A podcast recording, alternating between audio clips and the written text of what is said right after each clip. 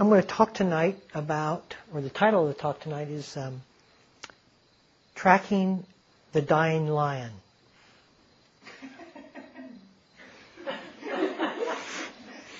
Okay. But first, I want to say how much I appreciate you coming along with me on this uh, trip, this journey. Uh, perhaps I'm a little too accessible in Seattle, but uh, sometimes they're less, they show more resistance to uh, following my line of Dharma. And I really do appreciate that many people here have uh, come along because I'm really only teaching, I'm teaching a system for awakening. It's all that I'm ever going to be interested in, I have a feeling. And um, those of you who perhaps have missed a year or so may see it being honed in, which is what I think um, the book did. It sort of honed in exactly what I want to say and how I want to say it and how I want to point. And I think it has to be very simply pointed out. And I think it needs to be stated in ways that are um, uh, un- in which we absolutely see the advantage of doing what we're doing and going this way. And uh, and so the the system is really can be said very simply, very simply, and that is we are learning how to step out of self-deception. And may I say that the Dharma goes uh, 10,000 different ways. Uh, but unless it goes, unless those ways somehow correlate with this path, this journey, this particular direction, uh, they go astray. So instead of taking you in a long loop around the mountain, let's just head right towards it. Um, and so I'm, I'm learning how to say and frame this journey so that it allows people to know where we're going, but also that it's is accessible. Um, it's immediately accessible. Let me say it that way. That it's not something that uh, is a long and laborious uh, lifetime adventure. That it is really immediately accessible. In fact, that's the only place that's ever accessible, is immediately. And whether we want to do what's required in order to join the moment, let us never forget that abiding in the moment is the journey's end. Where else are we going to abide? Hmm? And so, we, this journey of self-deception is really about the journey of becoming immediately available. This journey, now, I'll get to the dying lion in a minute. but this, this sense that, the sense of this self, we first have to know what it is before we can step out of its deception. If you go along and you on the streets and you say to somebody, uh, "I'm learning how I, am learning the, the, just what I said when I read the Rumi poem about um, all thoughts are nothing, that um, they, they are essentially from nothing we make something. And you said that to somebody, and you said, what are you, what are you talking about? I, I think. It doesn't come from nothing. I think. And you might say, well, you think because you are because you think. Kind of what Descartes said. I exist because I am. Well, we exist because we think ourselves into existence. But no, that's not going to make any sense to anyone because they don't have any reference for that. What are you talking about? You know, it's like, what are you talking about? They have no reference to hold that information. But we do. We have a reference. We have a way of understanding that all that I take myself to be is contained within the thought of who I take myself to be. That there's nothing inherently outside of the thought, of the range of that thought, where I can point that I exist independently of the thought. Which is very interesting, isn't it? So how does this sense of self come into being? What happens is that the moment arises, and we we have a where we we feel um, constrained by what's arising in disagreement with what's arising. So we take a step back. There's a there's a slight hesitation, a slight pause, in our willingness to just arise with the moment. And that sense of stepping back is a sense of reflecting upon what's going on. Having a sense of oversight of what's going on. And that oversight, as we can see in our own minds when we look, gets a, has a feeling of sometimes judgmental oversight, sometimes just a commentarial oversight of someone speaking about how we're doing and you're doing fine. Let's just that sort of ongoing background noise of what's happening to sort of that sense of stepping back and pausing, taking a moment distance away. This is a brief hesitation of joining so that I can think about, reflect upon, ponder over what is actually occurring rather than joining what's occurring. And the reason we do that is because we're afraid of joining what's occurring. The pause seems to give us some sense of security and then joining the moment, just a brief hesitation after it has occurred. We, we, can, we can join it, but it's just a little bit off center, a little bit off kilt. Because then that ponderance to make sure that it's safe to join is where I can, you see, that's where I come in. So this sense of that brief respite time or that brief pause and then where I survey my options and I say, okay, it's okay to join. Then I join and then of course it's moved on and I'm back looking for the, and it just continually feels as if, like a cartoon character, I like have many bodies. You know how they run ahead of themselves in this kind of stretching body. And that, and that sense of hesitation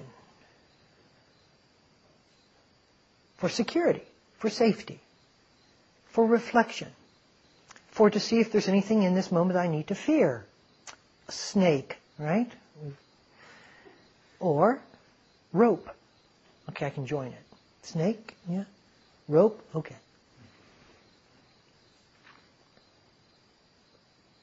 Now, in that pause, in that gap, everything comes in. Even though it's momentarily, it's in a flash. In that instant, all of time is created. Because it wasn't there, now doesn't hold it. But moving back so I can reflect upon it holds a quality of ponderance that the moment itself doesn't hold, which means that thought has come in to think about the moment, which means then that the past and future abiding, abiding within thought also comes in, and then the sense of distance of what I need to do in terms of my careful consideration of the moment, and measurement, and on and on and on and on and on. The whole world comes in in that moment.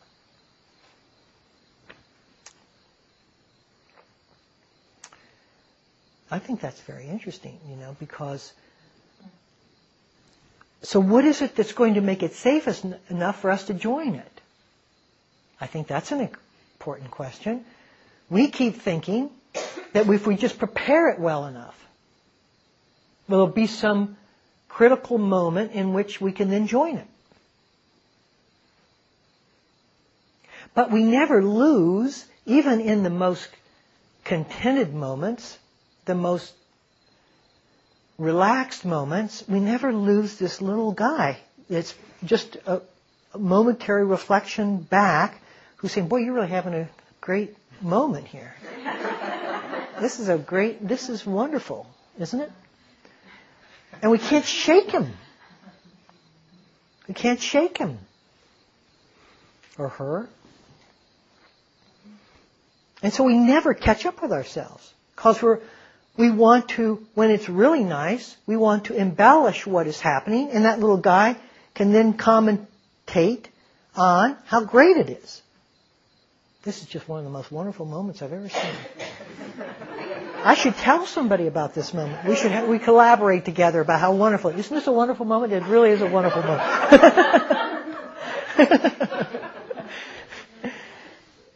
and so we have this whole conversation all about what's immediately arising. I, I can remember several um, experiences.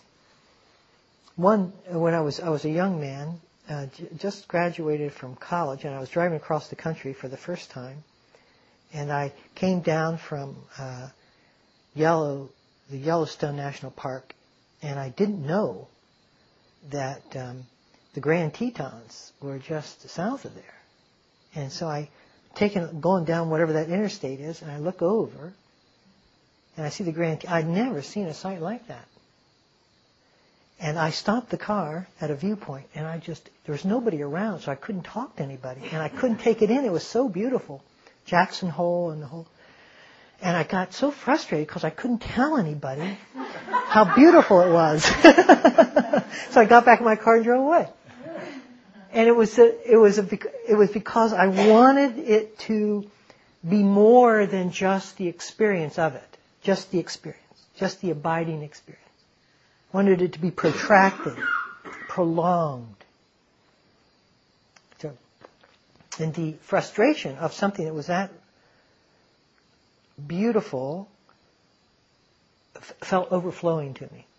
So it's just, it was just, but we do that all the time, whether, whether it be a sunset or whatever it is. It's that need to make it more, to, to communicate, to talk it out, to talk it through, to talk, to elongate it through our communication.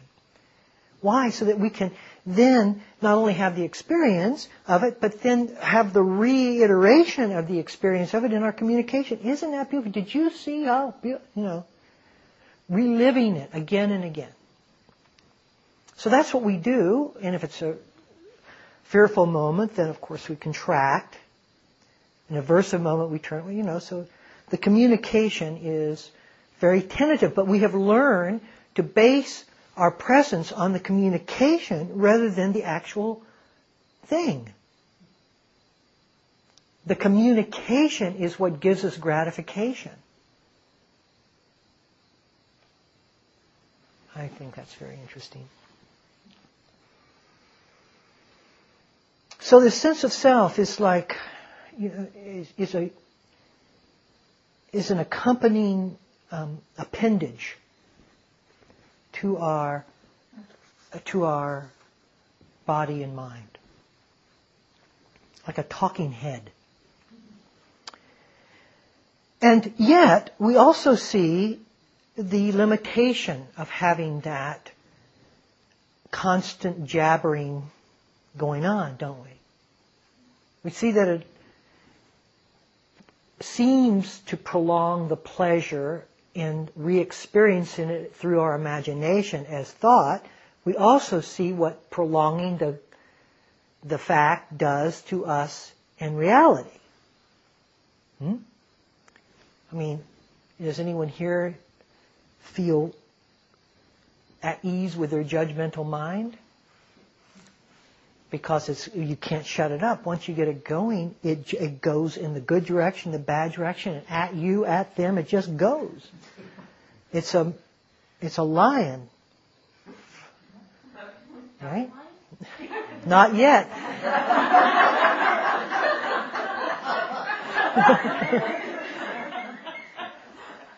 and this sense of commentary it doesn't shut up, does it?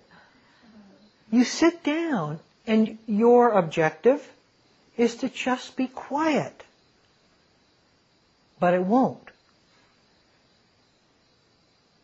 It won't because it hasn't died. It's not dying. It is and very powerful. It has eons of momentous energy. And just because we've decided that we want to shut it up, it laughs at us. Who are we? But also in there is a subtle way that we encourage it. We feel its pain just in its endless nature. But if we ever do get quiet, where do we immediately go? Wow, I, I, that moment, I was really quiet in that moment. we jump to commentary because it saves us from having to be too quiet, doesn't it? So it's, it's a salvation for us. It's where we can release the pressure of the spiritual. Hmm? If we get, if it's, if things are too big, expansive, we can start talking about them, and it brings them, makes them very contained within our description. So it's our bailout system. But we have to see that what we get from it, not just that it's a limitation. If we see just a limitation, we don't understand its power and how we are behind the scenes encouraging its strength, this lion. And so we have to weigh in on what we're getting from it. And we see that we get a sense of perspective. When we're talking about the infinite, there's no perspective in the infinite. Hmm? But if I talk about it, I can contain it in terms of a distance, in terms of my vocabulary. So I'm using the silence and begrudging it at the same time. And so at some point, we have to get a sense of how this sense of self, which is that commentator, is both being used spiritually and being abused spiritually. Because we don't, the person, the spiritual practitioner, looks upon this and sets, a, sets his or her practice direction and says, I have got to do away with this commentator. Never realizing that that's more commentation. And we set our agenda to somehow release ourselves from judging mind, however we want to, but often it's some depiction or form of thought and how it has taken hold in us. Can be the story of our life. We can see the endless repetition of our story and how it plays out again and again, and we just keep infusing it with all the energy, and it just keeps.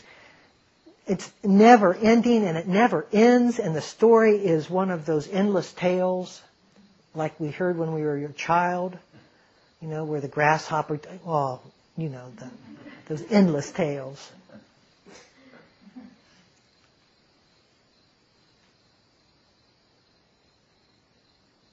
And we keep infusing it.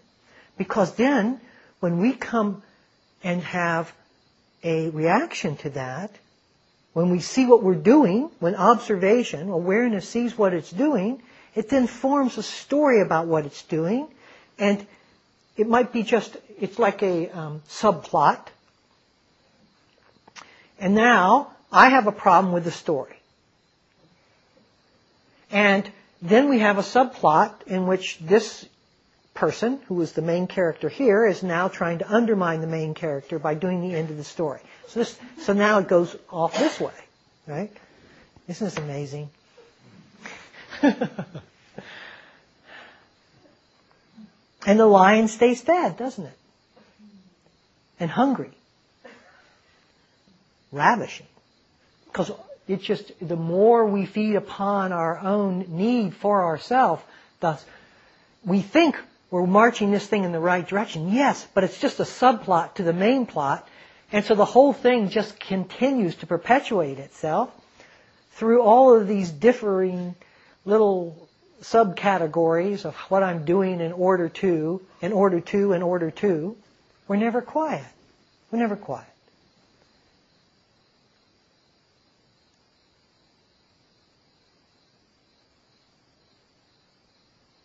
And then only because, only because, and usually it has to come from external sources. It says, listen, people, we need a direction for our journey. We need to be all moving in the same way here if you want to awaken. If you want to continue to subplot your way till you die, go right ahead. But if you want to awaken, we've got to change this script. We've got to end this script.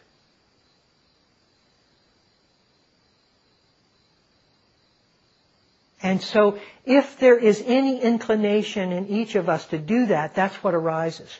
You need somebody to say, okay, everybody, come on, let's line up. Those who would like to come, come. Those who would like to go and continue subplotting, please, find your teacher. Because I'm not teaching subplots. Okay, well, I guess I'll go hear what he has to say or whatever. And we line up energetically, and many of you have lined up energetically. This is, it isn't working. I could continue this forever, and I'm tired of it. And we've bottomed out. We bottomed out of our story, the commentator, the judger. We bottomed out in some facet of our constant, unrelenting thinking and all of the things it's done for us in the world, which has been accomplishment, status, prestige, wealth. Ah, we have been kings and queens, unlike any other time that could ever sustain kingdom and queendom. We have done it. We are all kings and queens. And we're hungry. And whether we allow that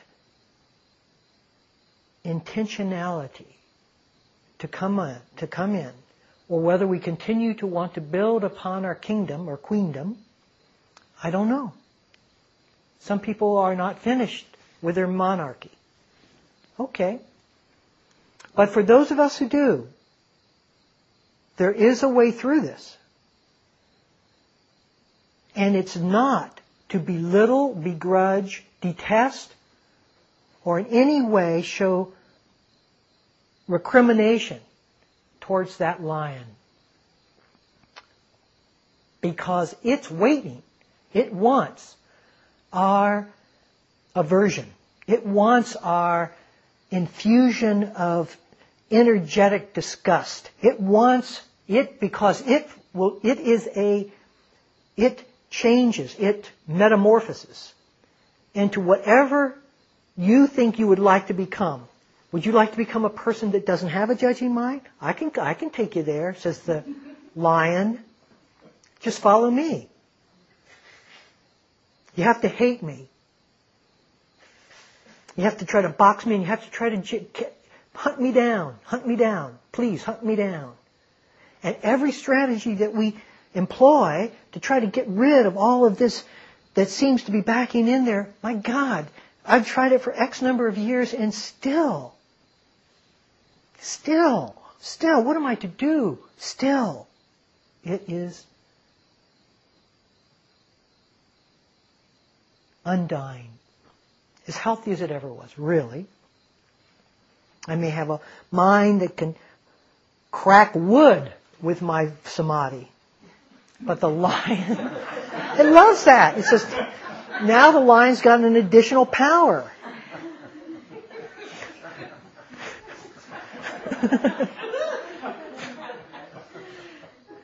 Wonderful.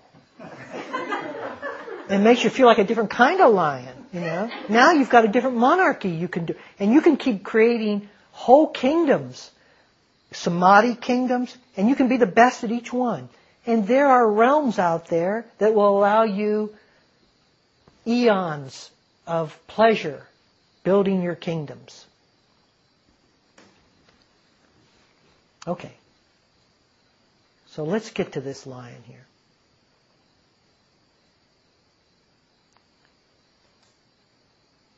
This lion feeds. And how does it feed? See, when we're serious, we want to know how does this thing get strength? How does it feed? Where does it feed? I want to know its trough. I want to know where it's where it's getting its nutri- nutriment. So I start paying attention to it. And but kind attention. I'm not it's not superficially kind so that I can kill it. Here, kitty, kitty, come and drink. Come here and drink your poison milk.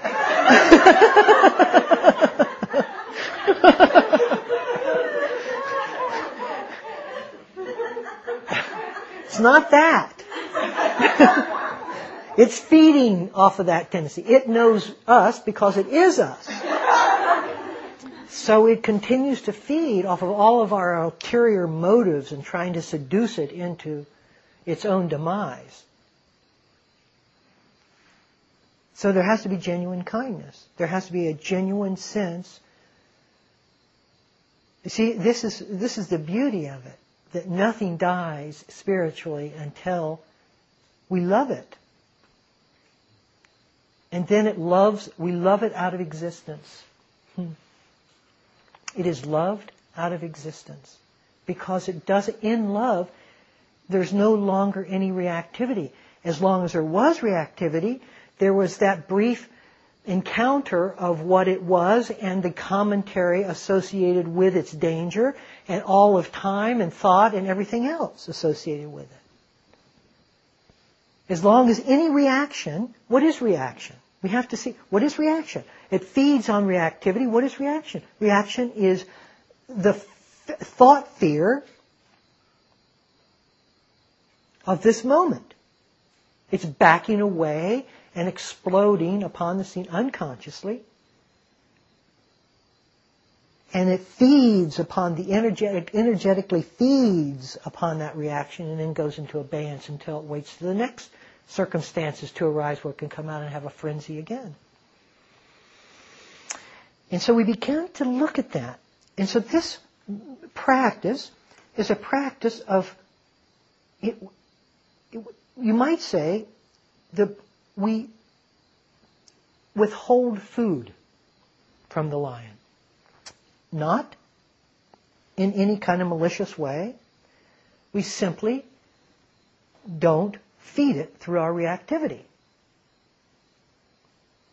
And it gets malnourished. And believe me, it still has IV poles. and just because it's not, and we, and we, we give it a diet of vegan.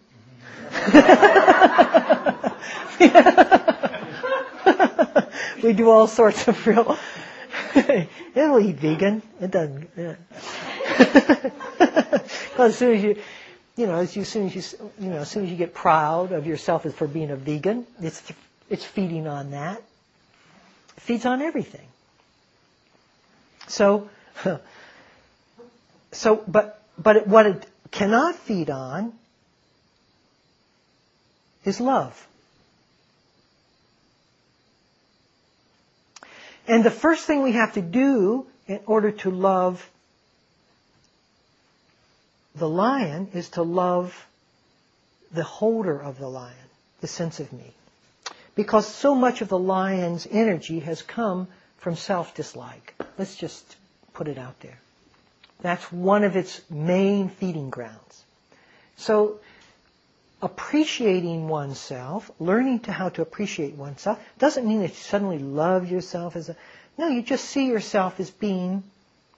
Uh, I mean, just what you are, really. You're not awful and you're not holy and you're just, we're just what we are. And what we are, we, most of us do the best we can. We make a lot of mistakes and the sense of forgiveness and all of that just gets built in and you just you know, you just do the best you can. And as long as our integrity leads, this is really important because people don't understand how this whole thing moves in terms of integrity.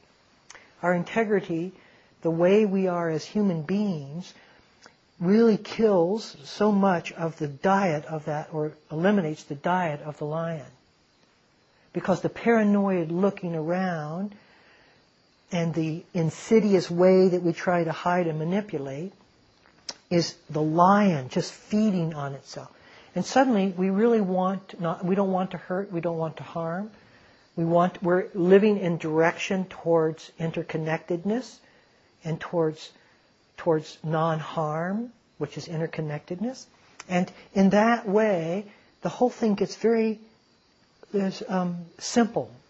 It gets very simple. And the simplicity starts creating a diet, a very lean diet for the lion.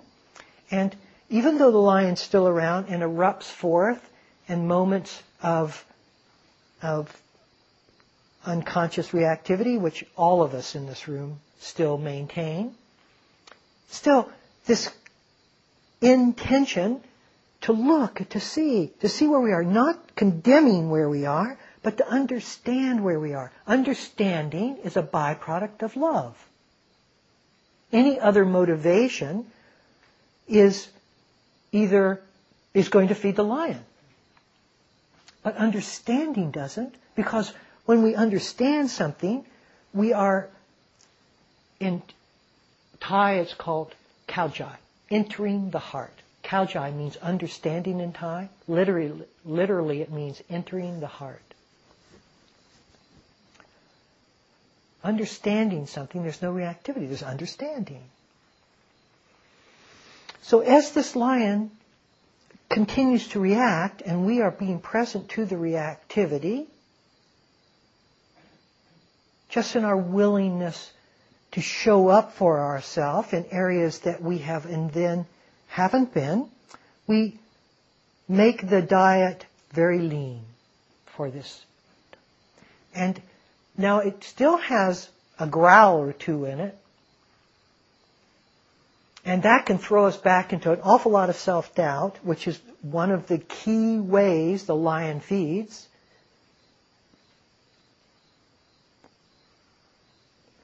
And so when it growls and we lose ourselves and explode up and we want divorce and I'm tired of you and all of that, and we think, oh, see, uh, this practice has done nothing for me. 30 years and I've betrayed everything. No, you haven't betrayed anything. The lion has just roared and it's dying. And there aren't a lot of, lot more roars in it. It's the roar of a dying lion. Let it roar. Okay, good. Be humble. I'm sorry, da da da. And then go forward. And then move this thing forward. And what we then find co- accompanying ourselves as we are see as we become more understanding we also become more conscious. As we become more conscious those threads of the lion are the the, the tail the ears that are being seen. All of the ways that it are just being seen. And we get more understanding the lion gets leaner, and we get quieter.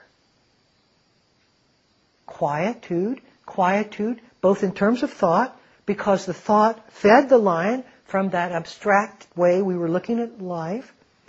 Now, we're not so interested in holding ourselves aloof and reacting to the events of life because we realize that when we do so, we just foster more noise. And what is there to be afraid of anyway? What comes in is a, is a sense of faith. That the moment is safe on its own terms. The reason that we feel so um, shy and frightened by it is that it hasn't been safe. When we were children, we were abused or this or that. And so as adults, we hold that pause, that retention of commitment, that walled, we wall ourselves off because we've learned to do that. But then we have to unlearn it because it's safe. We're now mature. We're not children. We're not three, four years, five years old. We're older than that and therefore able to say no. We are empowered. And with that empowerment, we are willing to test the grounds of trust once more.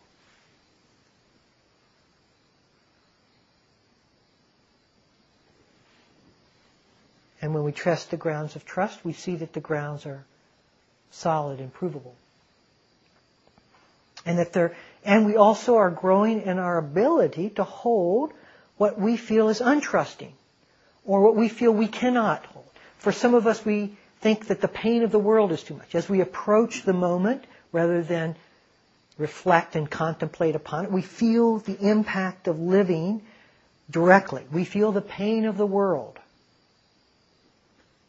and our heart doesn't feels like it can't happen. So one of the reasons we step back is I can't do this. It's too much for me. But like a balloon that you blow up, and at first when you first blow it up, the heart only gets this big and then collapses real because it takes a, the cheeks get big and blowing it real real hard, and then the hundredth time you blow it up, it goes. The heart's like that. And as it goes in, as it blown up and collapses back and blows up and collapses back pretty soon, it gets pretty elastic and can hold. Because we have also learned at the same moment that we're letting things in, we're also letting things out. When we don't let anything out, it all builds up. And how does it build up? It builds up in contemplation, in thought, and reflection. And oh my God, I've got to, in consideration. We have to keep it collapsed, one dimensional, not three. Things come in, they're felt, they're impact, tremendous affection, and they're let go and released. And we have all sorts of ways that we think that we are betraying life by letting it go. That we don't really care because look, look, now you don't care at all. Look, you don't even, you're not even focused on it anymore. As if you have to just keep putting it in a bag behind you and dragging it along to prove that you care about it. And then you get a phone call and you have to look in your bag to see where that person is, bring them out and say, oh yes, you're the one that's, okay, yeah, I'm, I can't remember you people, believe me. I don't mean to be disrespectful, but I can't remember who you are after the retreat. You call me and I think, now who is that? and you give me the details, I can come back with it. But it's not like I carry it. And you don't have to either. I learned that in hospice care. You go to one home, you see it, and you're right there with them. You get in your car and you're driving to another home. You can't afford to take the first home with you into the second home. Because you, they need you like the first home needed you. Completely. So you're there completely, but you're not bringing the first home. Does that mean you didn't care about the first home? Not at all. You go home at night, you can't remember any of the homes. It's all blur. Does that mean that nothing happened? No. Why aren't you worrying about them then? Because worry isn't about caring. It's about self. It's about the lion, feeding the lion. Worry feeds the lion. You see? It's not cold. It's alive.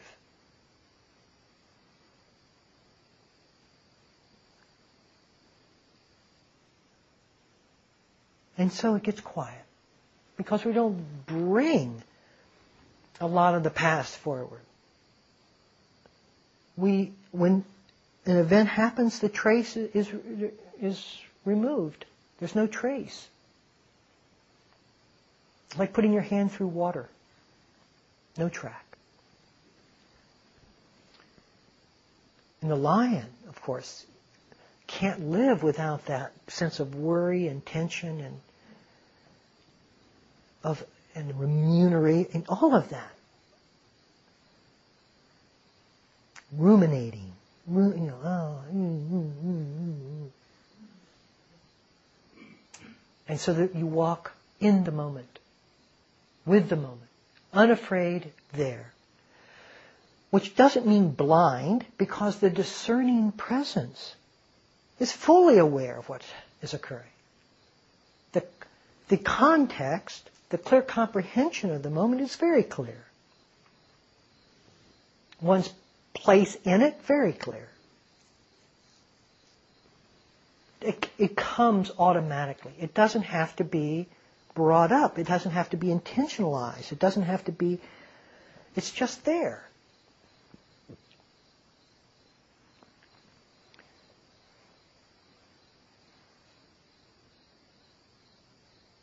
And so the lion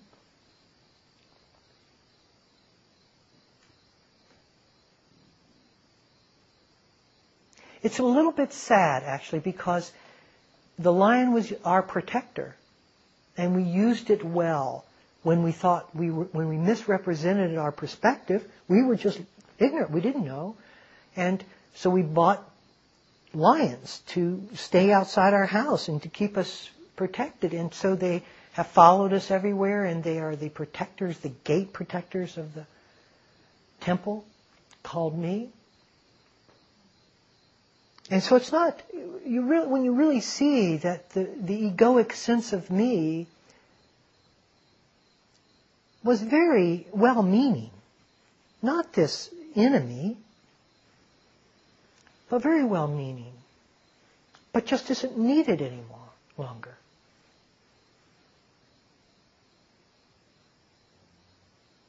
And still has its functionality.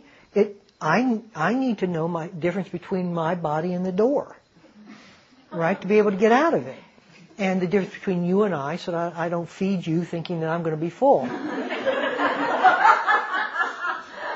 so this is common sense. You don't lose common sense. You don't lose perspective. And so this, no longer a lion, but very thin demeanor, very. And the quieter we get,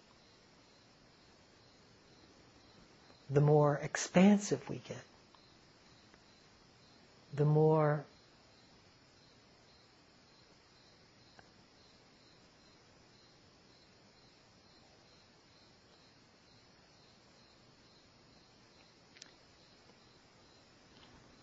The lion comes along as a pet, sits down, sometimes offers us advice. We either listen or not.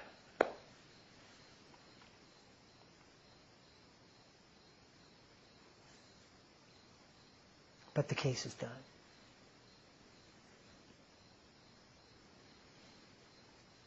The job is over.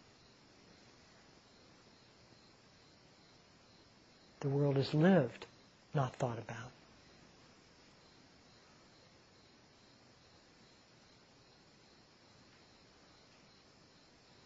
Thank you all. Thank you for listening. To learn how you can support the teachers and Dharma Seed, please visit dharmaseed.org slash donate.